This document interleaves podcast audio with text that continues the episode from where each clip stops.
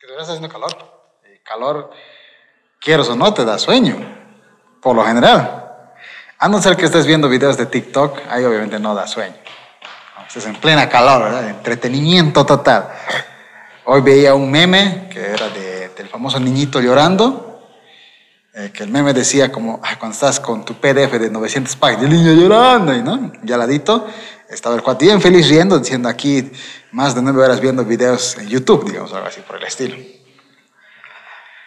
Y es verdad, o no, leyendo comentarios de un video de YouTube, ¿no? Y más que todo el meme creo que iba dirigido a, imagino que saben, la famosa eh, presentadora de televisión, Anabel Angus, hace días atrás estrenó una nueva canción, ¿verdad? Se hizo muy viral. Aunque tiene un montón de dislikes, más dislikes que likes, eh, pero el meme aludía más que todo a ese video. Y yo dije, pues, ah, había sacado un video que no sabía, recién me enteré hoy día, o ayer creo. Miré el video y sí había, había bastantes comentarios. No, en realidad no eran comentarios negativos, eran más comentarios graciosos, ¿no? Como, había uno bien chistoso que creo que decía como, mm, esta canción la pondría en mi funeral para que todos tengan envidia de que yo ya estoy muerto y no puedo escuchar esa canción. y yo de, oye, qué buen chiste. Obviamente gente que seguramente le tiene eh, envidia a Anabel Angus, ¿no? Eh, obviamente la canción no tiene nada de cristiano, simplemente es una canción que ella sacó. Eh, pero me, me, causó mucha gracia cuando vi el meme y ahora que está haciendo calor dije, uy, no, espero que no nos durmamos, ni siquiera yo. Así que Bien, vamos, abran sus manuales.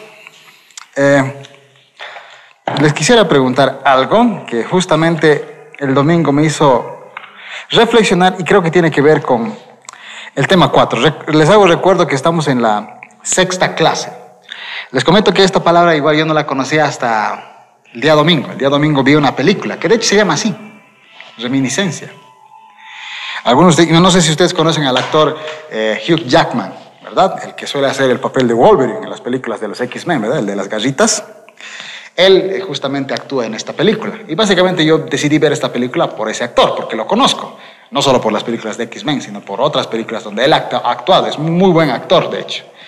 Eh, y vi el tráiler de esta película, porque esta película se estrenó hace días atrás. Y me pareció muy interesante el tráiler. La película es de misterio, ¿no? No les voy a contar evidentemente lo que dice la película, por si quieren verla les guste o no, un detalle menor.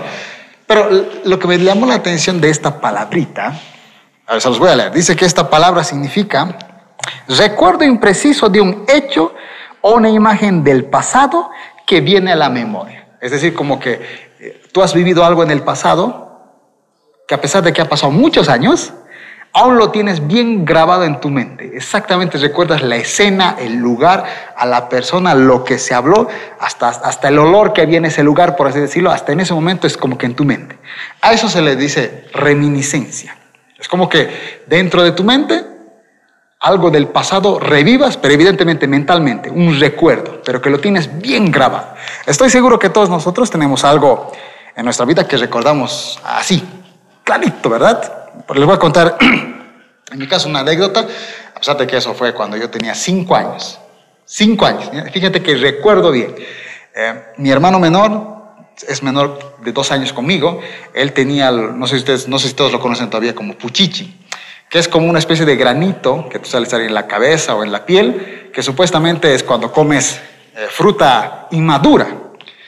Yo nací en Quillacollo, es decir, aquí, o sea que vivo en Cochabamba, pero vivía en Vinto, al ir a Vinto. En salir a Vinto este, hay fruta, eh, la famosa manzana, ¿verdad? Vinto es conocido por la manzana.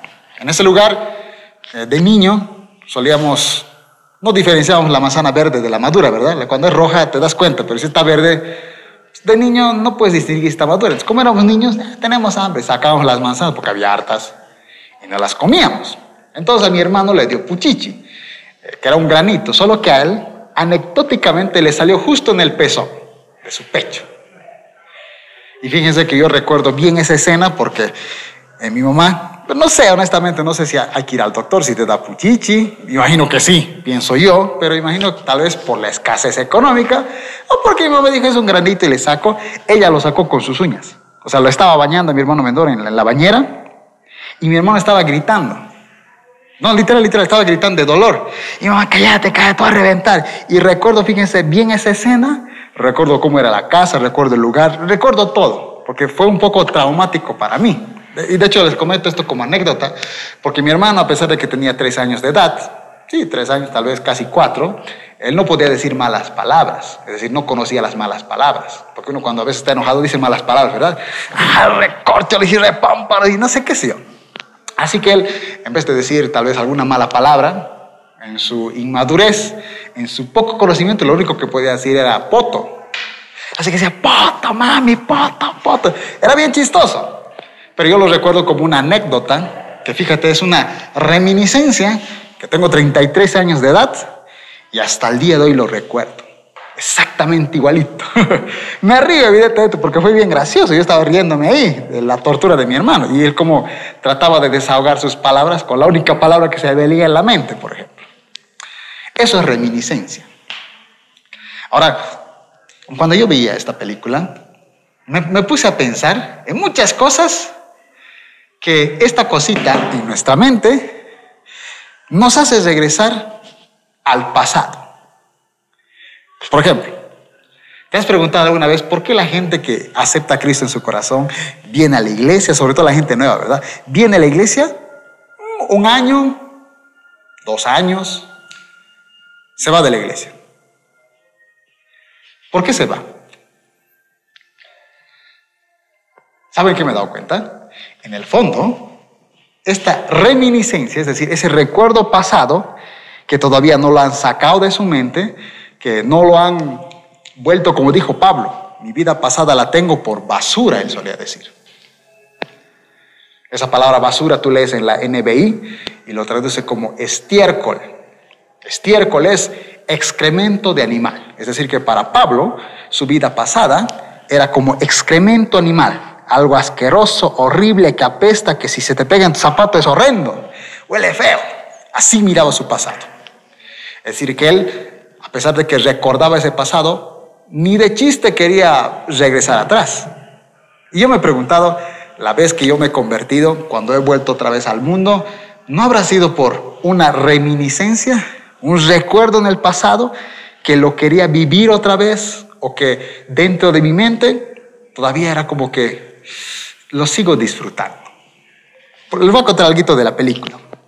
De hecho, en el tráiler se puede ver. En la película tienen una máquina no es una máquina del tiempo.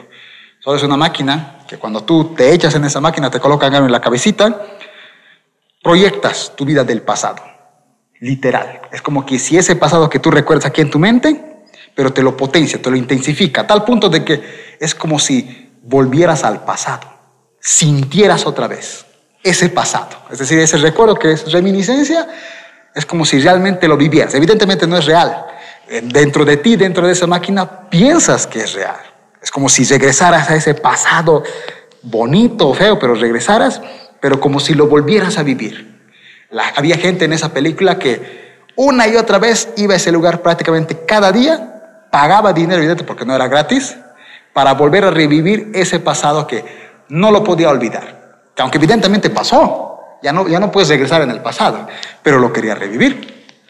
Y justamente de ahí eh, cuando eh, veía esta película decía, creo que cuando yo a mis dos años de cristiano y regresé otra vez al mundo, es decir, otra vez a las fiestas, a las discotecas, que, a lo que hacía antes de Cristo, y lo volví a hacer dos años después de cristiano, era justamente por esto, reminiscencia. Es decir, un recuerdo pasado que no lo puedes olvidar, o que nunca lo vas a olvidar, pero es como que todavía quisieras recordarlo, vivirlo, disfrutarlo.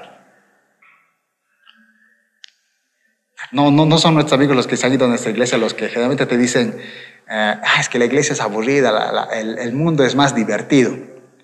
Cuando se han convertido no quería saber nada del mundo, ¿verdad? Se han preguntado por qué. Justamente por eso. Es decir, que en el fondo yo me he dado cuenta que la madurez espiritual es cuando, como decía Pablo, a ver, voy a leer ese pasaje, en Efesios,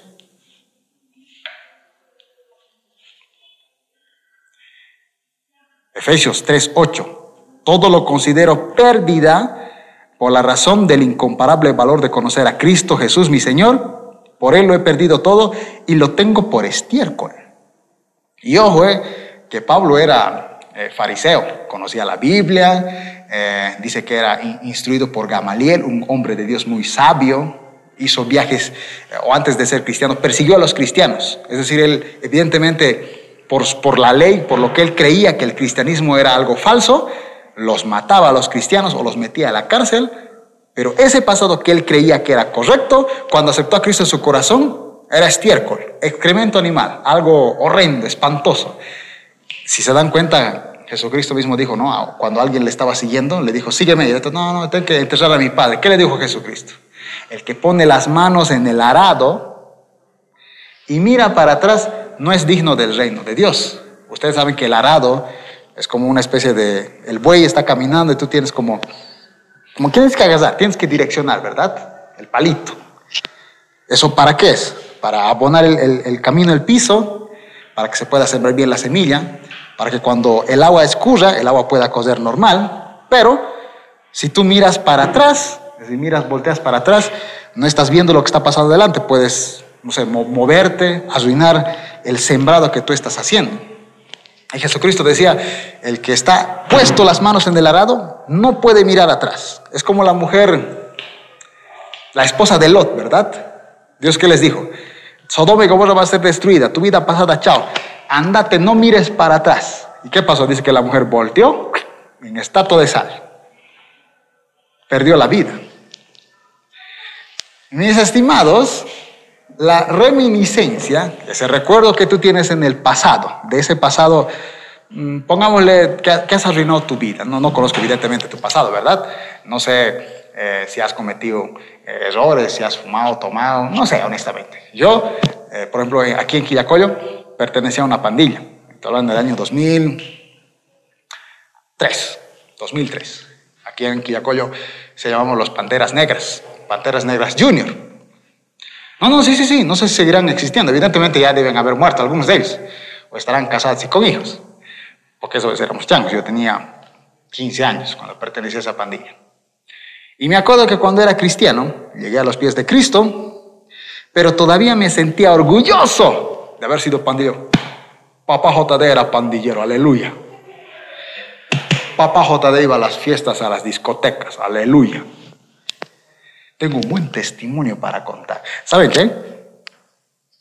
Cuando vi esta película, no sé ustedes, pero muchas veces he escuchado decir a algunos cristianos, sobre todo los que han nacido en familias cristianas, es decir, toda la vida han sido cristianos, a veces me dicen, oye JD, yo no tengo un buen testimonio para dar en la iglesia.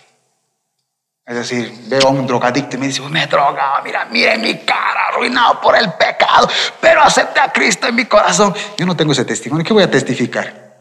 Nunca hice nada malo. A veces quisiera darme una vacación, eso me dice, una vacación al mundo, arruino mi vida, pero vuelvo con un buen testimonio. ¿Han escuchado alguna vez eso? Muchas veces he escuchado eso. ¿Y saben qué? Les, les voy a confesar algo. Para mí, un verdadero testimonio, hoy en día con mis años de cristiano, no es de la persona que me dice, yo era drogadicto, era un borracho, un mujeriego y arruinado mi vida, he matado cinco personas. Para mí ese no es un testimonio, es un buen testimonio, una transformación que Dios hace. Pero créanme que para mí el verdadero testimonio que a mí me bendice es cuando yo veo a un muchacho de 18 o 20 años que, que me dice, yo he sido cristiano desde que, mi, mi familia es cristiana, toda mi vida soy cristiano. Nunca he tomado, nunca he fumado, no he sido un mujeriego, ni un cholero, no, no le he hecho llorar ni una mujer. Me he guardado mi cuerpo, me he guardado mi corazón y todavía me sigo guardando para esa mujer o ese varón. Ese testimonio, ese a mí, a mí me hace llorar.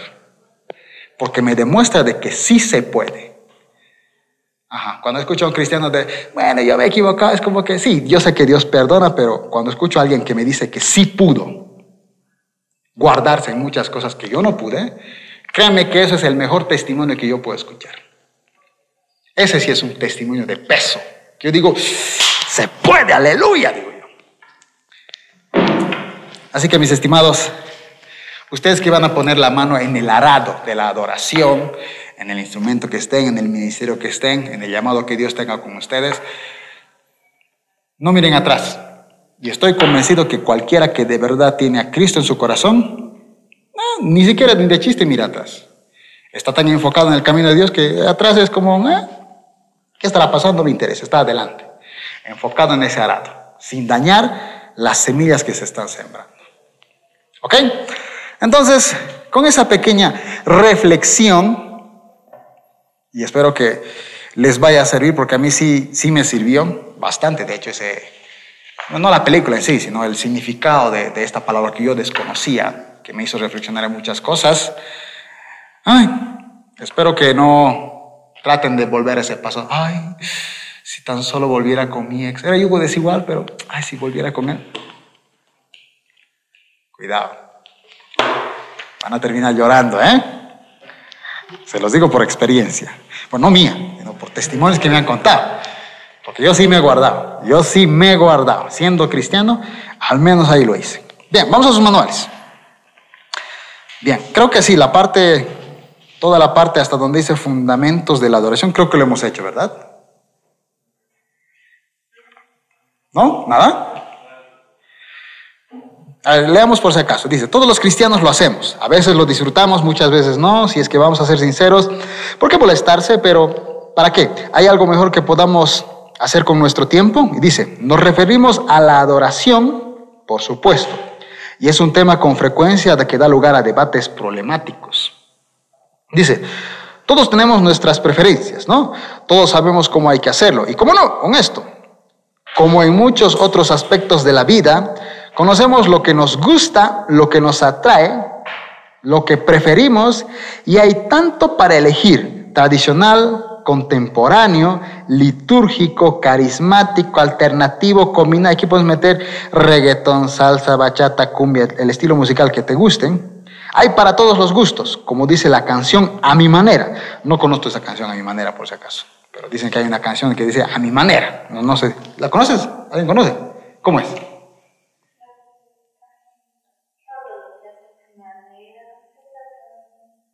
Ya, al menos dime alguna parte de la letra de la canción, que te acuerdes, el coro, digamos.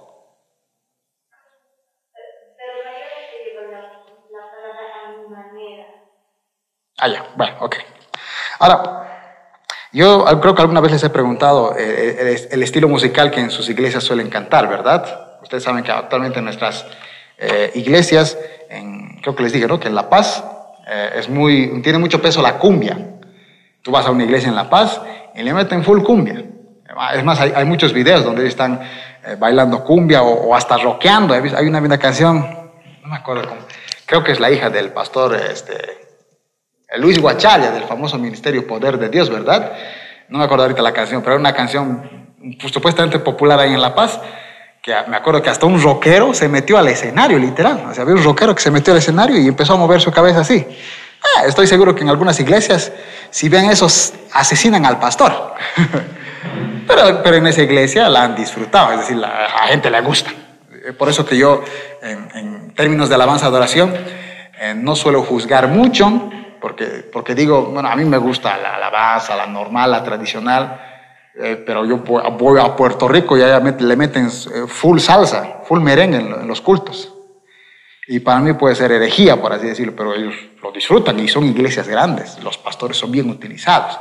Así que en aspecto de la base de oración, prefiero no criticar y digo, bueno, cada quien con sus gustos. A mí no me gusta la cumbia, pero si los paseños son felices con la cumbia, pues que le metan nomás. ¿no? Su gusto, digamos. Entonces, en la alabanza, en la adoración, tenemos que entender que hay distintos gustos musicales. ¿Sí o no? Es más, si tú vas a mi iglesia, muy posiblemente las canciones que nosotros cantemos no te vayan a gustar. Y si, hoy, si yo voy a tu iglesia, muy posiblemente las canciones que tú hagas no sean de mi preferencia, por ejemplo. ¿Verdad o no? Nuestras canciones son distintas. A algunos les gusta, por ejemplo, a mi, a mi, a mi pastora le gustan mucho las antiguas, esas como de Comando GAF, ¿no? Em, hay una de adoración de Comando GAF. Pagaste un alto precio por mí. Esa canción cuando yo cuando era bebé, cuando era niño de cinco años, tocaban en la iglesia. A ella le encanta. Yo digo, bueno, está bien, tan antigua, pero ya, por amor, obviamente la tocamos. Más que todo en los cultos eh, dominicales. ¿Por qué? Porque hay mucha gente mayor que ha crecido con eso. En cambio, los jóvenes, pues no la cantamos esa, les gustan más las actuales, que se va a tus pies, o algo por el estilo, porque son un poco más modernas, por así decirlo. Pero entonces, no hay que cometer el error de juzgar. Ahora vamos al punto A. Dice, fundamentos de la adoración. Si hablamos en serio sobre entender adoración, ¿qué es adoración? Adorar de forma extrema, ¿verdad? Pregunta de examen, de hecho, es eso. Debemos estudiar lo que dice la Biblia acerca de ello. El primer paso es reflexionar en la palabra que hay detrás de adoración. Eso van a colocar en ese eh, reglón, adoración. Sabemos que adoración es. Adelante. Adelante, adelante. Sabemos que adoración es amar de forma extrema, ¿verdad? Dice que la Biblia fue escrita originalmente en hebreo, Antiguo Testamento y en griego, Nuevo Testamento. Es importante entender entonces los significados. Dice, por ejemplo, en el Antiguo Testamento hay abundancia de palabras referidas a la adoración. Este lenguaje muestra parte de la variedad y extensión de la adoración, entonces sus diferentes formas y expresiones, su dimensión personal y comunitaria, fenómenos ordinarios, extraordinarios. Y dice, por ejemplo, hay tres palabras principales en hebreo en hebreo del Antiguo Testamento. Dice, la terminología bíblica nos muestra entonces que la adoración es, creo que tienen que anotar ahí, ¿verdad? O ya está anotado. Allá, sumisión, servicio y reverencia. Aquí dice sumisión. ¿Alguien sabe qué es sumisión? Necesitamos aprender esas palabras, ¿verdad? Servicio creo que la entendemos, ¿verdad? Sabemos que es servicio, ¿verdad? De hecho, la palabra ministro, que utilizamos mucho en el inglés, ¿no? El ministro de alabanza. Esta palabra tiene que ver con siervo, con servicio. Y servicio viene de la palabra que significa esclavo. El esclavo es alguien que a su amo pues, obedece, hace todo lo que el amo le pide, ¿verdad? Eso es básicamente un ministro. Suena bonito, ¿no? El ministro de alabanza. Es un siervo, es un esclavo. Que evidentemente es un esclavo de Dios. De hecho, de ahí viene el término de ministro de economía, ¿verdad? De nuestro país. El ministro de economía, es decir, que es alguien que está esclavizado trabajando por la economía del país. Ahora, ¿qué es su misión? Su misión tiene que ver, de hecho, mucho con obediencia. ¿Alguien sabe qué es sujeción? Sujeción viene de sujetarse, ¿verdad? Dice que tenemos que estar bajo sujeción de nuestros pastores, es decir, sujetarnos a lo que ellos nos dicen. Su misión es interesante porque su misión dice que es alguien que obedece sin cuestionar. Eso es su misión. O sea, no cuestionas. Lo que, lo que te dice alguien, digamos, a ver, mi estimado Kevin, andame a traerme un, balde de agua. Si, tú te pones en este momento a decir, ¿por qué yo?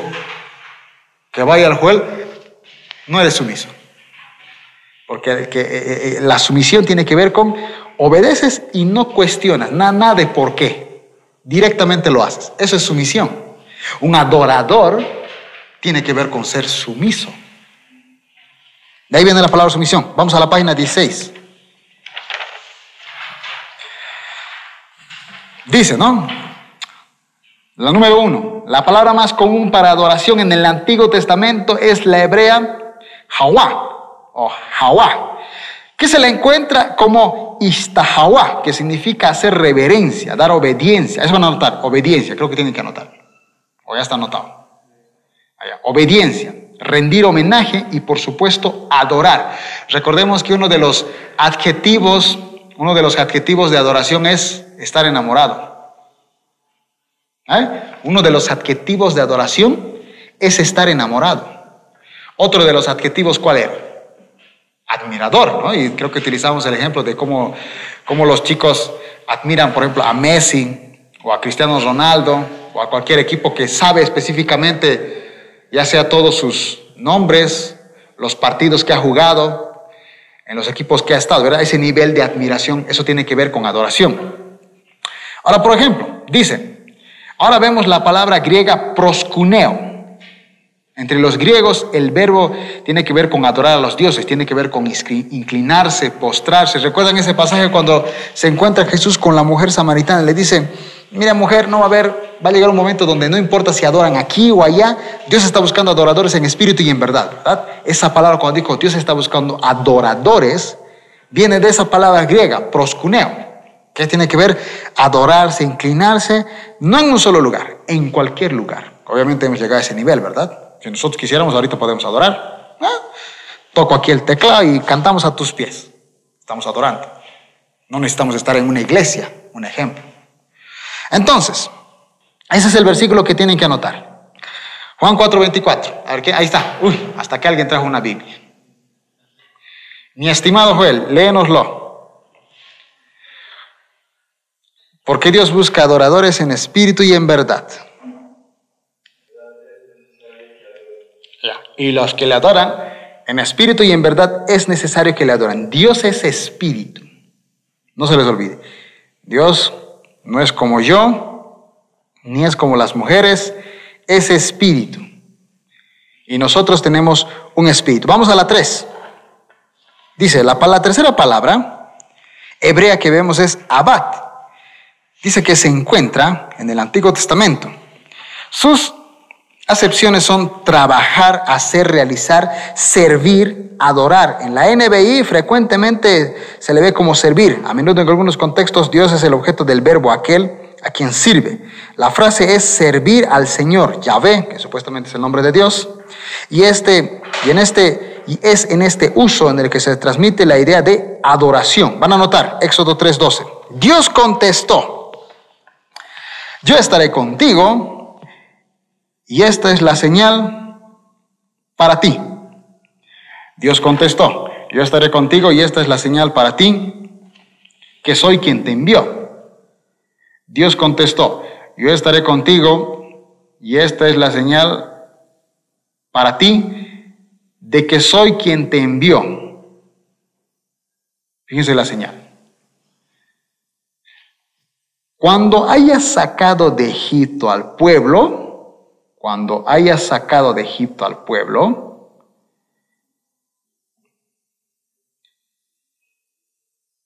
cuando haya sacado a Egipto, de Egipto al pueblo, adorarán a Dios en este mismo monte.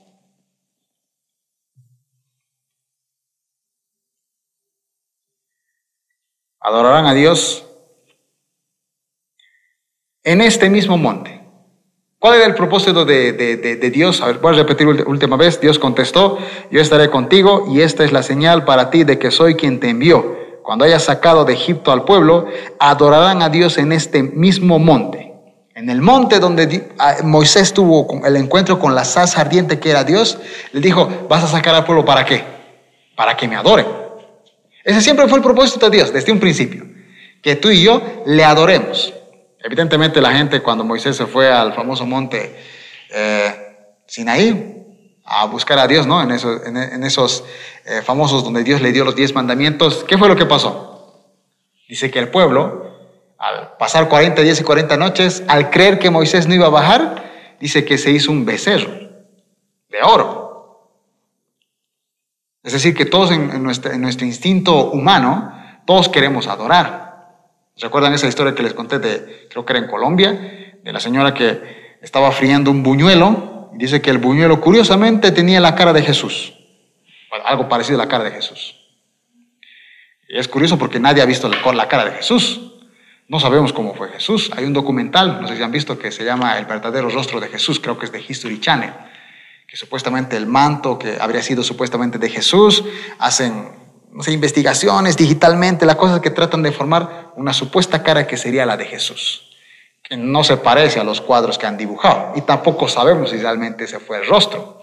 Pero eh, les comento esto porque nadie ha visto el rostro de Dios, pero esta mujer en el buñuelo, al supuestamente ver la cara de Jesús, dice que se lo mostró a su esposo, se lo mostró a sus hijos y sus hijos y su esposo, ¡Oh! oye, sí, es la cara de Jesús. Así que pusieron un cuadrito invitaron a sus vecinos, los vecinos a los demás vecinos, y todos dijeron, oh, es la cara de Jesús. Y ahí tenían el santo del buñuelo, con la cara de Jesús. Todos en la, vida humana, aunque nadie es ateo por eso, por eso dice que nadie es ateo. Todos en el fondo siempre adoran a algo, a una imagen, a lo que sea. Ah, no sé si han visto el, famoso muertisto um, Gurán, no me acuerdo cómo se llama allá en, el centro de la ciudad, antes de llegar al centro de la ciudad. Tiene un, o sea, falleció ahí y literalmente hace no sé cuántos años, son seis o siete años atrás, que tiene un altar, Gunar, así se llama el, amigo que falleció hace muchos años atrás, Gunar. Es por el, ahí no me acuerdo ni el nombre de la avenida, pero la cosa es que cuando vas por, el, por la coronilla, por allá abajo hay un lugar de, ese famoso Gunnar que murió hace como 7, 8 años o tal vez más, que la gente ahí deja flores, cree que es un santo. La gente lo adora, un tipo que murió, no sabes por qué, pero la gente dice, me hace milagro, y la gente lo adora. El tipo, no sabemos si está en el cielo o en el infierno, pero seguramente de cualquiera de los dos está viendo cómo lo adora. La gente adora en algo, la gente siempre cree en algo. Alguien me dijo, no existen los ateos. Si tú estás en un avión y el avión se está cayendo, aunque a la Virgen, pero le oras, pero a alguien siempre le oras. Nadie es ateo. Ahora, a sus manuales. Dice, en el Nuevo Testamento, ya, estamos en el Nuevo, ya no en el Antiguo, en el Nuevo, dice, hay dos verbos griegos que junto a otras palabras transmiten la idea de avat, que tiene que ver con adoración. Son latreu, perdón, la, la es muy difícil leer eso, dice, aparece en el Nuevo Testamento y significa servir, adorar, que se traduce como adorar, como servir, ministrar. Eso es adoración. Todas las veces la treuo aparecen en contextos religiosos como servicio. Y van a notar, este pasaje es muy interesante, Lucas 2.37. Después ella vivió como viuda hasta la edad de 84 años. Después ella vivió como viuda hasta la edad de 84 años.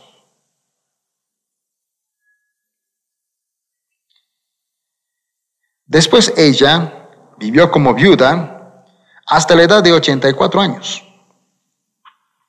Nunca salía del templo, sino que permanecía allí. Después ella vivió como viuda hasta la edad de 84 años, nunca salió del templo, sino que permaneció allí día de día y de noche adorando a Dios en ayuno y oración. Nunca salió del templo, sino que permanecía allí de día y de noche adorando a Dios en ayuno y oración. Adelante. ¿Qué tal, mi estimado? ¿No? Después ella vivió como viuda hasta la edad de 84 años, nunca salió del templo, sino que permanecía allí de día y de noche, adorando a Dios en ayuno y oración.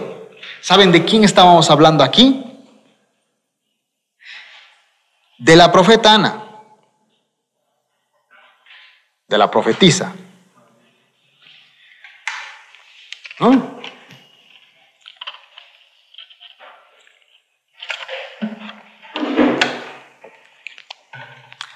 Ana, la profeta Ana. Ana, ¿verdad? ¿O es otra persona? Y me estoy volviendo a eje. Estoy seguro que es Ana. Ana, en ese pasaje dice que era viuda, de 84 años. Ustedes alguna vez, no sé si ustedes, es, bien chistoso, pero cuando, los, las, cuando tú escuchas prédicas de noviazgo, de matrimonio, yo no soy casado, evidentemente, yo sé que un casado me puede dar una cátedra, pero yo que solamente he escuchado, me ha causado mucha risa, porque el apóstol Pablo decía, para mí es mejor que nuestro estimado Kevin, nuestro estimado Joel Vega, Limachi, se queden solteros. Es lo que el Pablo decía. No dijo que estaba escrito en la Biblia, porque bíblicamente hablando dice que el hombre y la mujer tienen que estar juntos y dejarán a, su papá y a su mamá, ¿verdad? Pero en cambio él decía, yo les recomendaría mejor que no se casaran. ¿Por qué? Porque dice que cuando tú estás soltero, si quieres dedicarte al servicio de Dios, ah, puedes hacerlo, no hay ningún problema. No, no, si vas a, trabajar, ah, te puedes preocupar por tu comida.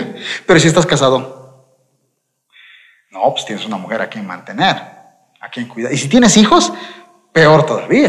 Es decir, está bien, tienes que servir a Dios, pero también tienes que cuidar a tu familia. ¿no? He escuchado alguna vez algún, algunos pastores decir, es que mis hijos tienen que entender que yo tengo que dedicarme a la iglesia y ellos tienen que sacrificarse como yo. Eso es un completo error. El apóstol Pablo decía que cualquiera que quiere servir a Dios, pero no sirve a los suyos, es peor que un incrédulo. Es decir, que si alguien quiere ser pastor, por así decirlo, pero está dedicándose a Dios y no alimentando a su familia, es peor que alguien que ni siquiera tiene a Cristo en su corazón. ¿Por qué? Porque el día que tienes una familia, tu primer ministerio, ¿cuál debería ser? ¿La iglesia o tu familia? La familia. Estimados, El orden es el siguiente. Número uno, Dios, no la iglesia. Dios. Número dos, ¿qué es? Familia, exacto. Número tres, ¿qué es? Ah, bueno. ¿Ah? Ya. Iglesia. Número cuatro, los amigos. Es un orden. Nunca puede ser la iglesia en primer lugar. No, no. Primer lugar es Dios. Segundo lugar es tu familia. Y de hecho, no somos casados aquí, pero a mí me dijeron, por ejemplo, que en la familia un error que suelen cometer los papás o la mamá es que generalmente, bueno, ¿a quién es más importante aquí? ¿Mi esposo o mi hijo? ¿Quién es el más importante? ¿El esposo o esposa o los hijos? No. Tiene que haber siempre uno más importante. ¿Quién cree?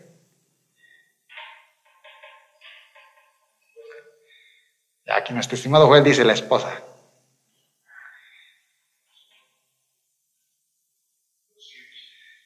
Uy, ahí dicen los hijos. A ver, nuestra estimada, la única dama que está aquí, Vilma. Si tú te casaras, tienes hijos, ¿quién sería para vos? Dios es el primero. La, familia es segundo, pero de tu familia, tu esposo o tus hijos. Uy, no puedes responder. El pobre desgraciado, su esposa, no me amas. Te amo. Pero a mis hijos les amo más. No sé, no sé a quién elegir. El esposo. ¿Sabes por qué? Porque el hijo se te va a ir. Va a llegar a su edad adulta, se va a casar y el desgraciado se va a ir de tu casa. Y si tú amaste más a tus hijos que a tu esposo, pues tu hijo se va a ir. Por más que lo ames, le des todo, el desgraciado se va a enamorar y se va a ir. La ley natural. A quien tienes que amar en la familia es a tu esposo o esposa. Esposo o esposa.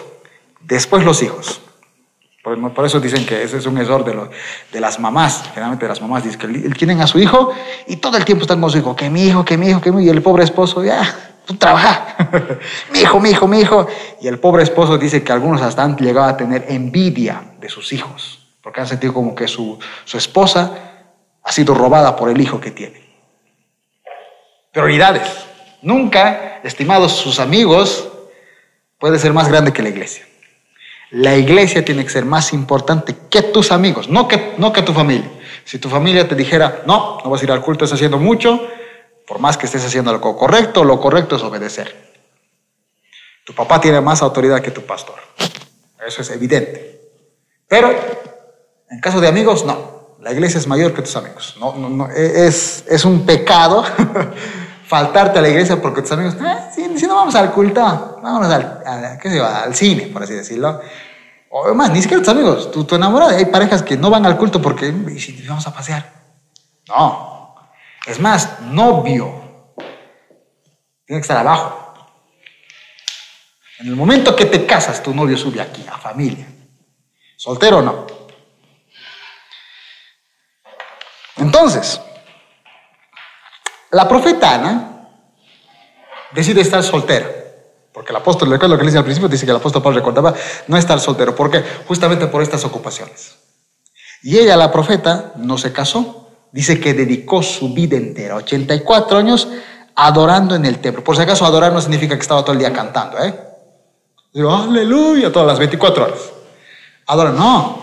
Adorar dice que tiene que ver con servicio, es decir, que ella en el templo servía, ayudaba, tal, tal vez cocinaba, tal vez ayudaba en algunos bienestares, en la limpieza. Ese era su modo de servir en la casa de Dios. Y fíjense, por ese servicio, ese pasaje que acabamos de leer, por ese servicio, ella tuvo la fortuna de ver al Hijo de Dios que había nacido, Jesús. Dice que al octavo día los bebés debían ser circuncidados. A Jesucristo lo estaban llevando para que se circuncidara. Y casualmente la profeta que estaba de ¡oh! dice, ah, ha nacido el rey, tengo que ir a verlo. Y se encuentra a esa edad con el Salvador. De hecho, dice que ella después de encontrarse con Jesucristo empieza a predicar, este niño es nuestro Salvador, el Mesías. Es curioso porque dice que ella empieza a predicar, pero es como si hubiese pasado desapercibido. Porque no sabemos de la infancia de Jesús, ¿sí o no? Cuando Jesús empezó a predicar, nadie sabía de su infancia. Y eso que de niño dice que a los 12 años de edad él discutía con los intérpretes de la ley en el templo.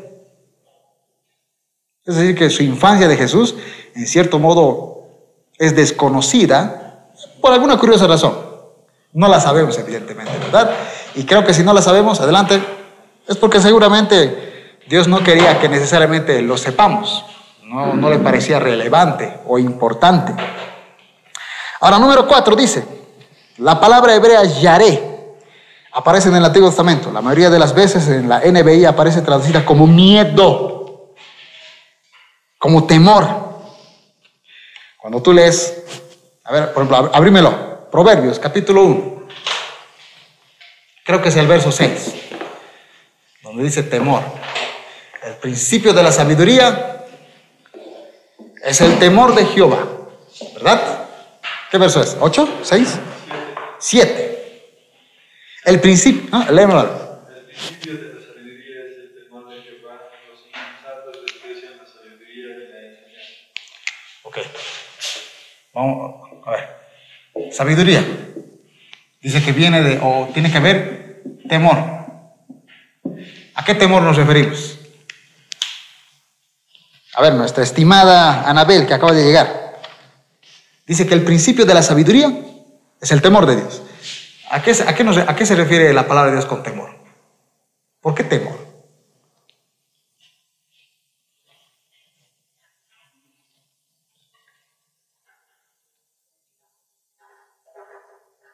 ¿A qué, se refiere con temor? A ver, ¿alguien? Así, tribuna libre. Un miedo, uy, miedo, uy.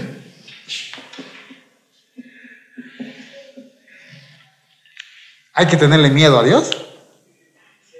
Sí, uy.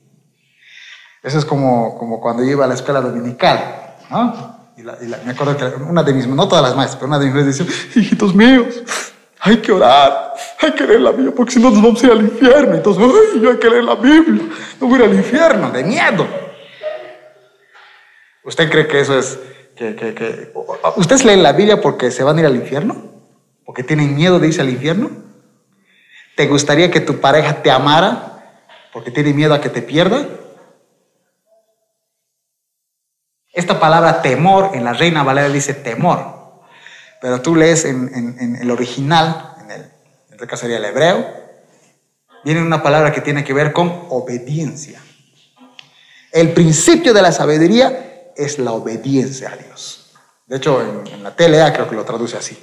Es decir, que si tú tienes miedo de Dios, un temor que no tiene que ver con miedo, en todo caso tiene que ver con reverencia, con respeto. Si tú tienes esa clase de temor a Dios, adquieres sabiduría. ¿Pero qué es sabiduría? Mm, Tiene que ver, tiene que ver, sí, tiene que ver. No lo vamos a negar. Tiene que ver con inteligencia, pero por algo son palabras diferentes, ¿verdad? Sabiduría es una cosa, inteligencia es otra cosa. A ver.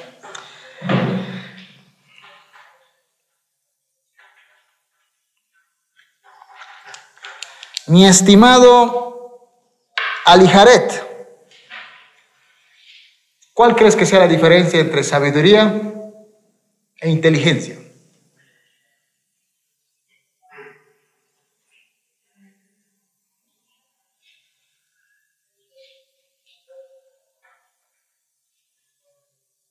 ¿Qué crees? ¿A qué nos referimos con sabiduría? Porque la Biblia dice, ¿no? Si quieres ser sabio, obedeceme, honrame, teneme temor. ¿Pero qué sabiduría? A diferencia de inteligencia. Hay mucha diferencia entre sabiduría e inteligencia. A ver, estimado John Calderón.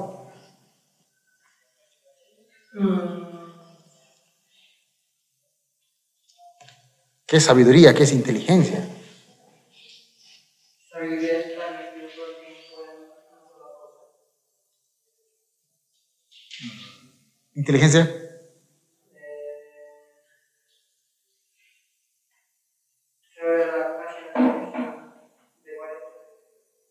Ya, vamos por ahí, vamos por ahí. A ver, Kevin, según tú, ¿qué es sabiduría? No se vale googlear.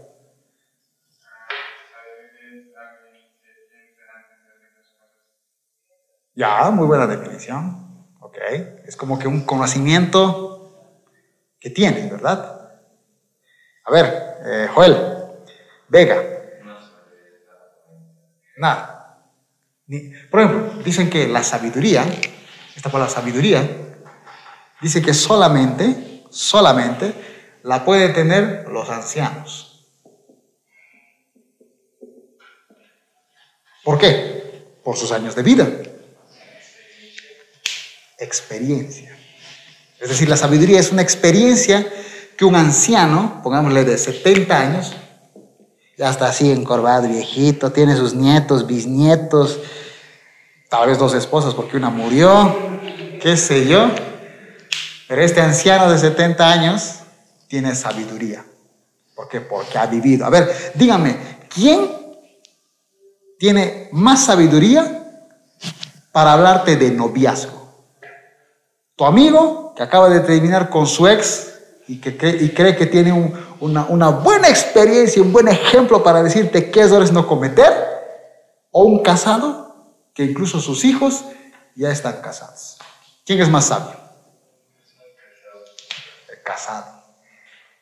Él ha vivido por una etapa que tú y yo, en este caso, desconocemos. Ellos no solamente han noviado, no solamente se han casado, han tenido hijos que han sido bebés, han sido niños, adolescentes, jóvenes, y esos hijos hasta ya se han casado, tienen nietos.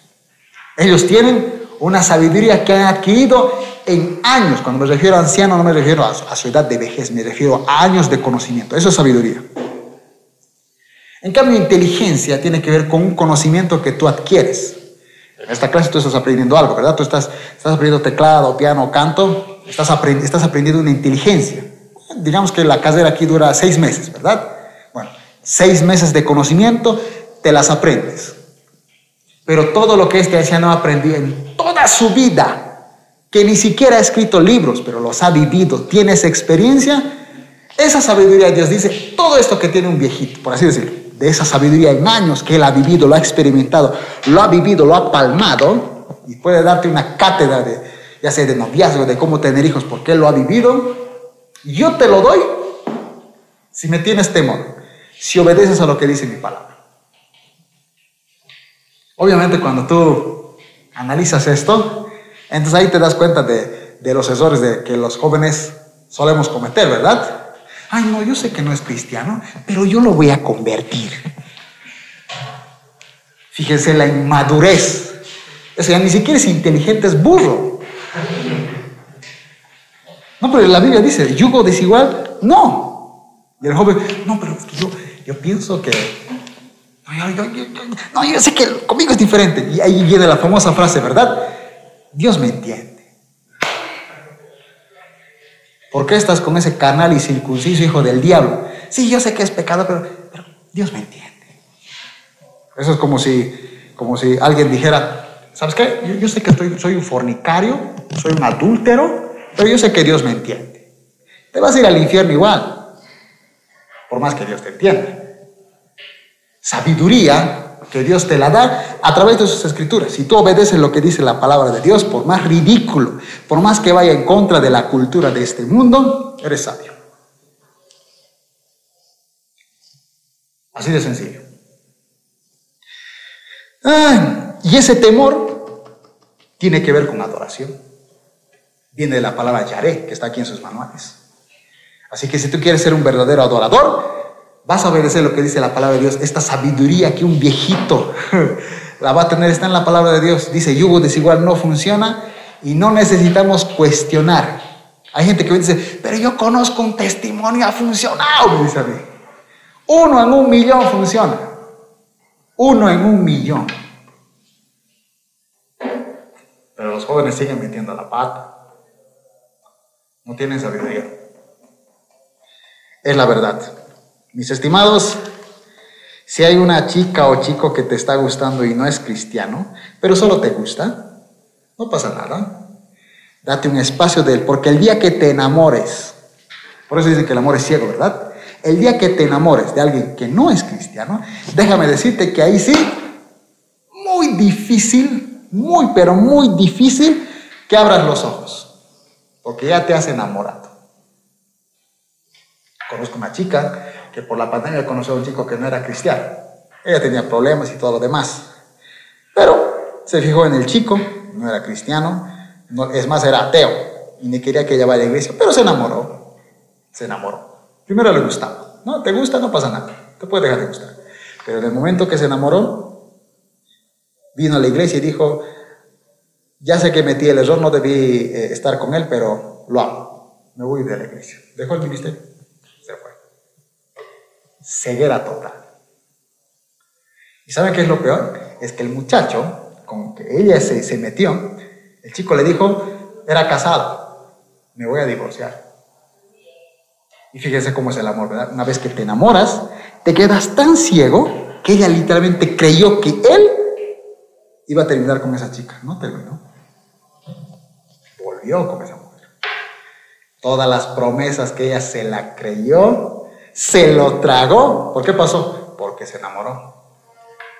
Así que si te gusta una chica, alejate, mantén distancia, no te acerques tanto, no salgas mucho con esa persona, porque tantas saliditas, el corazón se enamora y cuando te enamoras de la persona incorrecta, muy difícil que vuelvas. Te lo digo por experiencia. Tengo un caso de un amigo mío, 18 años de edad, estábamos estudiando en el seminario bíblico, hace dos años atrás, y él decía, yo voy a ser un pastor, voy a evangelizar, y sé que me voy a casar, pero a su tiempo. Servía en la iglesia, vivía en la iglesia, de hecho. ¿Qué creen que pasó? Vino una chica nuevecita, nueva a la iglesia, nuevecita. Él se empezó a hacer amigos, empezó a socializar, normal, empezó a salir, y un día eh, dijeron, ¿por qué no salimos? Vale, salieron, no pasó nada, una salida normal de amigos para conocerse, pero de repente la chica le empezó a gustar a él. Se empezó a enamorar. Evidentemente él sabía que su pastor le iba a decir, todavía no, espera que ella crezca, que madure en el Señor, es nuevecita, que crezca, que madure, porque hay mucha gente nueva que viene y luego se va. ¿Por qué? Porque no ha, desarrollado madurez espiritual. Pero él, fíjense, se enamoró y como sabía que su pastor le iba a decir que no, o espérate, no le dijo. Así que empezó a salir con la chica a ocultas. A ocultas se le declaró. A ocultas ya estaban juntos, noviando. Y un día llega donde el pastor le dice, pastor, voy a dejar el ministerio. ¿Pero por qué? Me he enamorado. Y, y- y la amo tanto que ya no me interesa la iglesia. Quiero vivir con ella. Mi vida la quiero dedicar a ella. Se fue de la iglesia. Y evidentemente la chica también. La, típica chica que te pregunta, ¿verdad? ¿Es Dios o yo? Créame que si no tienes madurez espiritual, vas a decir, tú, mi amor, me voy contigo, vámonos al infierno, pero vámonos. Necesitamos gente sabia. Y esta sabiduría no va a ser por obedecer al pastor, va a ser por obedecer lo que dice la palabra. Por eso tienes que leerla tú. No, no te conformes con el día domingo, léela tú. Ahora dice, aproximadamente el 80% de los pasajes en los que se halla el verbo, que tiene que ver con el temor de Dios, que es la adoración, dice, por ejemplo, el concepto del temor del Señor aparece frecuentemente, vamos a la página 17, frecuentemente en el Antiguo Testamento. Por lo general, ese temor no debe entenderse como tesoro, ahí está, aquí mismo lo dice. No tienes que ver el temor de Dios como miedo, ¿no? Como, como te decía de, de la escuela dominicana, ¿no? La pobre maestra. Ay, hijos míos, hay que orar. Nos vamos a ir al infierno, hay que leer la Biblia. Y todos traumatizados, hay que leer la Biblia. Leamos el Apocalipsis. Las dos bestias. Lean la Biblia por amor, por amor a Dios. Quiero agradar a mi Dios, quiero conocer a mi Dios, quiero ser sabio. y dice, van a notar, dice ahí en, en- en- en la NBI, la traduce como yaré, como adoración. Jonás 1.9. Van a anotar, soy hebreo, contestó Jonás. Soy hebreo, contestó Jonás. Y temo al Señor. Soy hebreo, contestó Jonás. Y temo al Señor, Dios del cielo, quien hizo el mar y la tierra.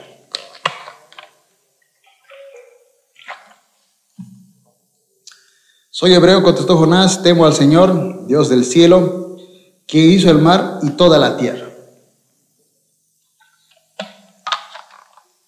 O sea que este rebelde Jonás, ¿no? Este rebelde, dice, temo al Señor, es decir, adoro al Señor, el creador del cielo, del mar y de la tierra. Ustedes conocemos a Jonás, ¿verdad? Este pillín que Dios le dijo, ve a Nínive, ¿verdad? Ve a Nínive a predicarles que se arrepientan o los voy a castigar. Y dice que el desgraciado no quiso obedecer. Se fue un barco a Tarsis, que se cree que era un lugar cerca de España, para no obedecer la voz de Dios. Dice que los pobres navegantes estaban perdiendo sus bienes, arrojaban todo al mar porque creyeron que era la manera de calmar a los dioses, no pasaba nada, y vieron a Jonás durmiendo, le preguntaron, ¿por qué no oras a tu Dios? Y él dijo, no, lo que pasa es que yo estoy desobedeciendo y por eso les está pasando esta desgracia. ¿Y cuál es la solución? Bueno, si me botan al agua, pues yo pienso que pues, se va a calmar, porque lo que les está pasando es por culpa mía. Dice que ellos oraron, dice, Señor, que conste que lo votamos porque Él nos los pidió, nosotros no queremos, no, nosotros no, no queremos que la sangre de este hombre, pero ya, y lo votaron, y de ahí se lo, se lo tragó el pez, ¿verdad? Conocer el pez, ¿no? Y dice que se lo escupió. No sé si vieron hace un, una noticia, salió hace, creo que un mes, se hizo viral. Dice que un hombre había sido tragado igual por un pez grande, una ballena, y dice que había sido escupido. Y muchos decían que el pasaje bíblico se volvió a repetir en la actualidad. Pero era anecdótico porque el hombre decía que esa experiencia fue horrible, porque dice que él salió de la boca, no sé si era una ballena, un pez grande, pero salió de la boca como olor a pescado, porque estaba dentro de la, la ballena, y al ser vomitado salió pues, con todos esos qué sé gases lagrimógenos, baba y un olor horrible. Imagínense cómo Jonás fue vomitado. Como alguien me dijo, más bien fue vomitado. ¿Qué tal si Dios lo hubiera sacado por otro lado? Más bien lo vomitó. Ahora, Jesucristo dice que cuando se encontró con sus discípulos, le dijo, ustedes tienen que ser astutos como serpientes, pero mansos como palomas. Astutos como serpientes. Sé que eso suena como, pero la serpiente es el diablo, la serpiente del, del Edén, ¿verdad? Pero en realidad solamente utilizaba el ejemplo, las serpientes son muy astutas. De hecho, fue tan astuta la serpiente, Satanás, que tomó su cuerpo que pudo engañar a la mujer. No, no, no, no, si tú comes ese fruto, no, no, no te vas a morir, vas a ser como, como Dios le engañó. Es astucia. Dios dice, tienes que ser astuto como la serpiente, pero manso como la paloma. ¿Sabían que Jonás, ¿saben qué significa? Paloma. Tienes que ser manso como una paloma. La, paloma, a diferencia del cuervo, que igual es un ave, pero el cuervo, a diferencia, la, la paloma, por ejemplo, come plantas, ¿no? ¿El cuervo qué come? Carne humana. ¿Han visto la película de Simba, verdad? Cuando Simba está en el desierto, antes que le cuente Timón y Pumba, dice está botado, ¿verdad? Y hay un montón de cuervos en el cielo, ¿verdad? Está esperando que el pobre se muera y se lo devora. Al cuervo le gusta la carne. El cuervo es rebelde, no es un animal tomable. La paloma se le puede tomar. ¿O has visto a los magos con un cuervo? Vamos a desaparecer este cuervo negro y no, usan palomas. ¿Por qué? Porque la paloma es eh, sensible, se deja dominar. Dios dice, sé como esa paloma. Pero es curioso porque Jonás significa paloma. ¿Y cómo era Jonás? Rebelde. No quiso ir a Nínive. Me he dado cuenta que debemos ser mansos. Dios dice, sean mansos como palomas. Y Dios en el fondo sabe que a pesar de que seas como paloma, puede que termine siendo como Jonás, rebelde. Es decir, que el pecado en nosotros todavía no se ha hecho estragos. Vamos más abajo. Dice, las tres ventajas, la sumisión, el servicio y la reverencia están juntas en un mismo versículo. Van a notar. Segunda de Reyes 17:35. Página 17. Segunda de Reyes 17:35. Dice, por ejemplo, con los cuales Jehová había hecho pacto y les mandó diciendo, con los cuales Jehová había hecho pacto y les mandó diciendo,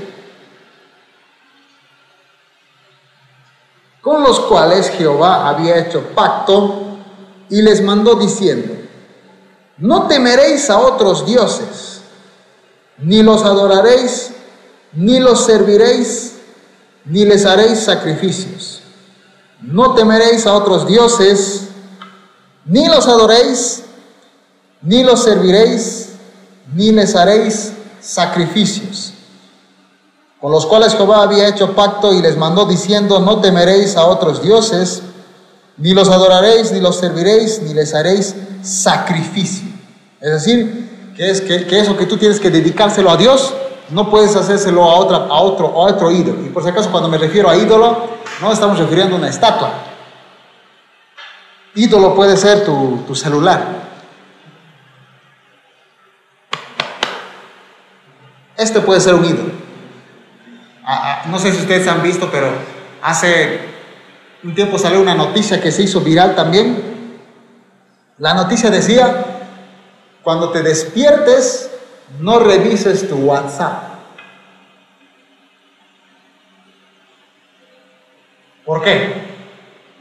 Porque supuestamente dice que, cuando hablaba de WhatsApp se refería a cualquier red social, pero dice que cuando tú te levantas, lo primero que haces es revisar todas las notificaciones que te han llegado. Uy, ¿quién le ha dado like a mi foto en WhatsApp, en Instagram o qué sé yo? ¿Quién ha visto mi estado? Procrastinas. Procrastinar es dejar lo que puedes hacer ahora para mañana. Y decía que no es bueno, porque la mayoría de las veces de las personas que lo primero que hacen es revisar su WhatsApp al amanecer, por lo general por revisar el WhatsApp, revisas tu Facebook, Instagram, hay un videito interesante, otro videito interesante y ya han pasado tres horas. No, no, yo, yo, yo puedo hacerme aquí el espiritual, pero créanme que también me ha pasado. Y por eso yo, creo que no sé si alguna vez lo dije, pero yo, por ejemplo, cuando me duermo, vivo solo, me duermo, apago el wifi. Ya es 11 de la noche, 11 y media máximo, apago el wifi. No duermo si no está apagado el, WhatsApp, el wifi. ¿Por qué? Porque a veces estoy en mi cama y, a ver, ¿quién me ha escrito? Y 2 de la mañana, ay, Dios mío, tengo que dormir. Y me levanto en las mañanas y tampoco prendo el wifi. Porque me levanto y lo primero que hago es buscar a Dios, Después leo su palabra y cuando ya he terminado de orar, de leer su palabra, recién prendo el wifi. ¿Por qué? Porque me ha pasado cuando estoy leyendo la Biblia, eh, el, el, vibrador del celular tiembla. ¿Quién será, no? Mi coach me ha dado un like, seguramente tengo que revisar. Desconcentrado total. El celular puede ser tu adoración. Si lo primero que haces en la mañana es abrir esto sin buscar el rostro de Dios. O es más, hay gente que tiene esto y llega su papá del trabajo todo cansado, el mismo papá que te regala ese celular y vos, buenas noches hijo, sí, sí, buenas noches. Y se con un abrazo al papá. Adoran más al celular que al papá que te ha dado ese celular. Entonces, la adoración no tiene que ver solamente con postrarte un ídolo, tiene que ver con algo que te toma más tiempo. Si hay algo que está perjudicando tu intimidad con Dios, es una adoración. Ahora vamos al punto B. Ya dice, adorador, adoración en espíritu y en verdad. Ah, recordamos esa historia, ¿verdad? Adoración en espíritu, Dios es espíritu, tú tienes que adorarlo en espíritu. Cuando hablamos de la verdad, eh, dijimos que era básicamente decir la verdad. No hay que darle vueltas. Pero a ver, ¿qué dicen sus manuales? Por ejemplo, dice, vamos a entonar este canto, hagámoslo con el corazón, porque la Biblia dice que tenemos que adorar en espíritu y en verdad. Ese pasaje, a ver, anotaremos ese pasaje. Juan 4, 23 al 24, mas la hora viene y ahora es cuando los verdaderos adoradores, mas la hora viene y ahora es cuando los verdaderos adoradores, mas la hora viene y ahora es cuando los verdaderos adoradores adorarán al Padre en espíritu y en verdad.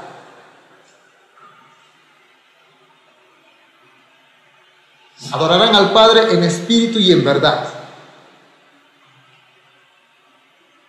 Mas la hora viene y ahora es cuando los verdaderos adoradores adorarán al Padre en espíritu y en verdad, pero también el Padre, tales adoradores busca que le adoren. Pero también el Padre, tales adoradores busca que le adoren. Hasta ahí. Hasta ahí vamos a notar. Ya lo demás se reconocieron, Dios es espíritu y los que le adoran en espíritu y verdad es necesario que lo hagan. ¿Recuerdan que hace un tiempo atrás les hablé de este personaje, J.A.? ¿Se acuerdan? Y si no se acuerdan, pues honestamente no sé qué ven en sus, en sus Facebooks, porque hay muchas páginas eh, que te publican noticias cristianas, ¿verdad? Y justamente hace, creo que una semana o dos, dos semanas, dos semanas atrás, volvieron a hablar de este personaje, Jota. Jota les dije que era un adorador de muy niño, que adoraba siempre a Dios, pero hasta el año pasado, después de la pandemia, él decidió, él, dijo que toda su vida, su juventud se sentía infeliz y dijo, soy gay, pero sigo creyendo en Dios. Eso salió el año pasado, o anteaño pasado. Pero él seguía vistiéndose como si fuera un hombre normal, es decir, no se vestía como mujer, como lo hacen algunos, ¿no? los travestis. Sin embargo, esta noticia se volvió a hacer viral, o sí, dos semanas debe ser, si no la han visto, bueno, deberían seguir alguna, alguna página que siga o que dé noticias cristianas, porque la publicaron. Jota, de hecho, si tú, si tú buscas en su canal de YouTube, ya acaba de subir otra nueva canción. De hecho, es un videoclip donde literalmente ahora él está como mujer, con el peinado, pintado los labios, todo de negro, y se hizo muy viral esa noticia. Triste, evidentemente, porque él sigue siendo cristiano, o sea, no se ha ido al mundo, sigue siendo cristiano, pero es de las personas que cree que a pesar de, ser lo que él, de lo que él cree, Dios lo sigue amando. Evidentemente Dios lo sigue amando, pero bíblicamente hablando, eso Dios no es algo que aprueba. Ahora, un adorador en espíritu y en verdad, si no quieres llegar a ese extremo, no es por criticar a J.A. Hay muchas personas que siguen orando por él, para que un día evidentemente, no sé, la, mentalidad se le aclare y pueda volver a los caminos de Dios. Pero para no llegar a ese error, sería muy bueno que tú leas Romanos capítulo 1. Porque en Romanos capítulo 1 te especifica específicamente el por qué personas llegan de ser un hombre como yo normal, que, se- le puede gustar una chica, que es normal. Si hay algún chico aquí que no le gusta una chica, podemos orar por ti, hermano. Tienes un serio problema. Y si hay una chica aquí, de las dos que están aquí, si no te gustan los chicos, podemos orar por ti. Es normal que te guste algún chico. Gustar, no enamor. Si alguien me dice, no, yo me he enamorado de dos, también hay que orar. Se enamora de una nomás. Pero Romanos capítulo 1 te da especificaciones bien detalladas de por qué una persona común y normal llega a esto. A que te guste un hombre y que creas que esa vida es la correcta. Romanos 1, ahí está.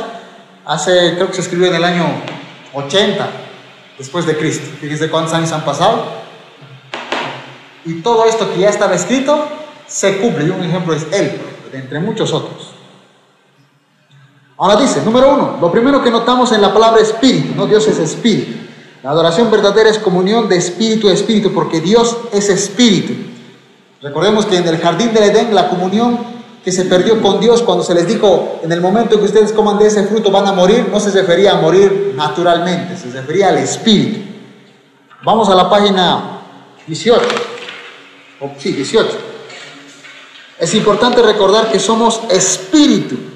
Antes de todo tenemos alma y tenemos un cuerpo, ¿verdad? Aquí tenemos al fulanito, como me han enseñado a dibujar en la, en la escuela. Tenemos espíritu, tenemos alma, tenemos un cuerpo. Dice que debemos ser guiados por el espíritu, no por la carne, por el espíritu. El alma, ¿se acuerdan de lo que les dije? Está dividida en tres partes, ¿verdad? Emociones, sentimientos y voluntad. Tampoco tienes que dejarte guiar por tus emociones, ni por tus sentimientos. Ay, pero es que yo lo amo, pero es un pecador y pero lo amo. Pero la palabra de Dios dice otra cosa, es que lo amo, sentimental. No te puedes basar en tus sentimientos. Por eso dicen que el amor es una decisión, no es un sentimiento. Ahora, dice por ejemplo ahí, C. Pero al final de todo lo que aparece delante del gran trono de Dios para dar cuentas por cada una de nuestras acciones, como palabras, pensamientos, hechos, no será la carne sino en el espíritu. Si tú mueres hoy, ¿qué se va a ir al cielo? Tu espíritu. ¿Se acuerdan que cuando Cristo murió, dice que Cristo murió, llevó su pecado en nuestra carne, ¿verdad? ¿No? Su pecado en su carne. Pero él dijo, Padre, en tus manos encomiendo mi espíritu. Jesucristo llevó los pecados en su cuerpo, pero su espíritu se fue. Nuestro espíritu es más importante que el alma, que el cuerpo. Y dice D, si podemos lograr empezar a vivir como cristianos espirituales y no carnales, estamos cerca de llegar a ser verdaderos adoradores. Ese es un verdadero adorador. Alguien que es un ser espiritual, por tu espíritu. No, este no. Este, el espíritu. ¿Ok? Muy bien. Vamos a la E. Tome nota de lo que Jesús dijo. En, no dijo Jesucristo en carne y en verdad. Dijo en espíritu y en verdad. Somos seres espirituales. ¿Ok? Vamos a la F. Dice, el rey David arregló este asunto en su vida desde temprana edad. Y por ejemplo, fíjense los salmos. El Salmo 23 dice, no, el Salmo 23 dice que era dulce, ¿verdad? ¿Qué decía el Salmo 23? Jehová es mi pastor, nada me faltará, en lugares de dedicados pastos me hará descansar, confortará mi alma, me guiará por sendas de justicia por amor de su nombre. ¿Y qué dice después? Su vara y su callado me infundirán aliento.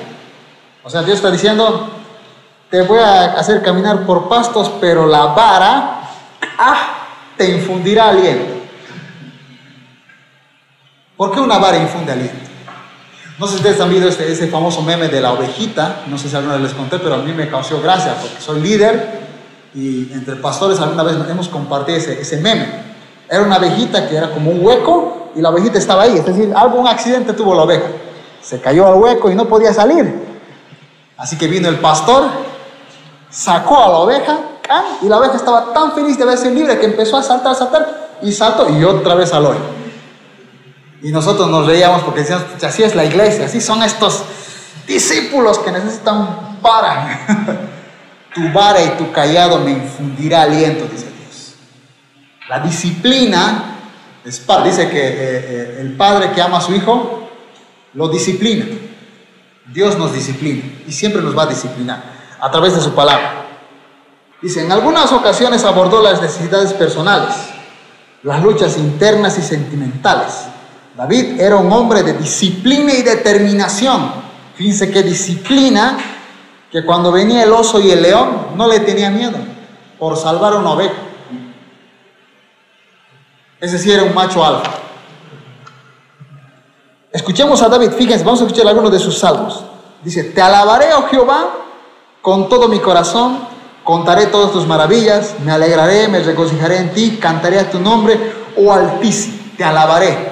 ¿Qué es alabanza? Celebración, fiesta. ¿Qué es adoración? Amar a Dios de forma extrema, inclinarse, postrarse. Él estaba feliz de hacer eso. Y lo escribía en sus salmos. El Salmo 18, verso 3 dice, invocaré a Jehová, quien es digno de ser alabado, y seré salvo de mis enemigos. Ahora, ya con esto vamos a terminar. Es bien chistoso. Dice, cada uno de los versículos citados demuestra una acción determinante por parte de David.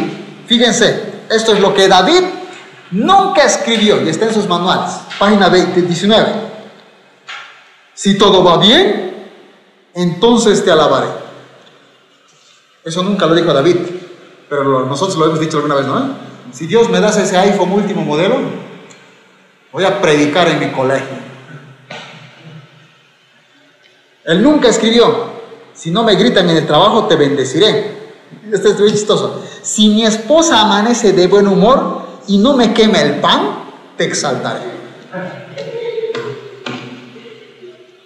A mí me han matado de ahí. Si puedo tener un nuevo auto que te he pedido, te glorificaré. Eso no está en la Biblia. ¿No? Es más, de mí no escucharás nada más hasta que me des ese auto nuevo. Había un, hay un meme que seguramente lo han visto, la famosa canción de eh, y Evan Kraft, ¿verdad? Todo va a estar bien. Eh, todo va a estar bien. Y aparece después el meme de un cuate que no sabe inglés, evidentemente, y dice, no, todo va a estar bien.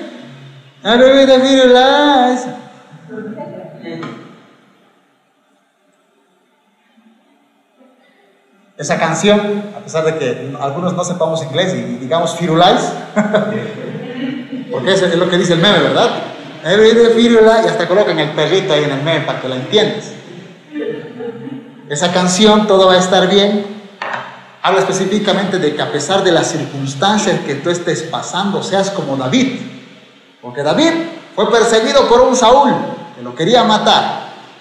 Y él nunca se rebeló ante ese Saúl, lo honró. Es más, dice que David, eh, Saúl estaba haciendo su popó, el, el número 12, ahí en una cueva. David pudo haberlo matado, así en plena necesidad básica, lo pudo haber acuchillado, no lo hizo. Cortó un pedacito de su manto, sintió dolor, y cuando Saúl dice que salió de la cueva porque no había encontrado a David, de lejos le dijo, mi señor, mi rey. Saúl dice, David, hijo mío, ¿eres tú? Sí, mi rey, soy yo. Mira, tengo un pedazo de tu manto, pude haberte matado, pero no lo hice. ¿Por qué? Porque eres el ungido de Jehová. Saúl estaba endemoniado, así que un demonio le atormentaba. Dios había elegido a otro rey, era David. El ungido de Dios era David. Saúl tenía los días contados para dejar su reino, sin embargo David le decía el ungido de Jehová. ¿Eso qué es? Honra a Dios, ¿no? ¿Recuerdan ese pasaje? Si amas a Dios, pero no lo demuestras amando a tu prójimo, mi estimado, vas por mal camino. Si amas a Dios, vas a amar a tu prójimo. Y David honró a un Saúl hasta el último mom- momento de sus vidas. Eso es lo que me encanta de David. Porque David, ¿qué era? Adúltero, asesino, mal padre. Porque se acuerda la historia, de, una de sus hijas, decir, él tenía dos esposas, bueno, tenía más, pero dos, de sus dos esposas, uno de sus hijos viola a su hermanastra, violó a su hermanastra. Y David, en vez de castigar a este desgraciado, no hizo nada. Mal padre. ¿Qué provocó eso?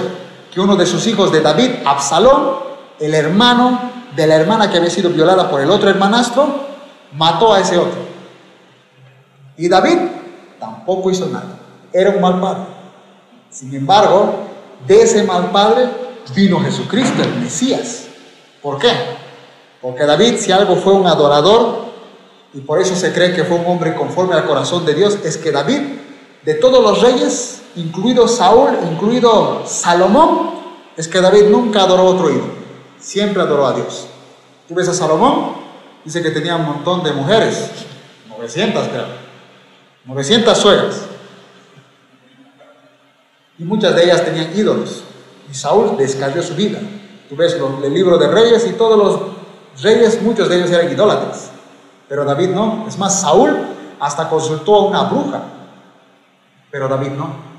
Por eso fue llamado un hombre conforme al corazón de Dios. ¿Por qué? Porque su, su adoración era única y específicamente para Dios. Ay, muy bien. Eso sería todo por hoy, mis estimados.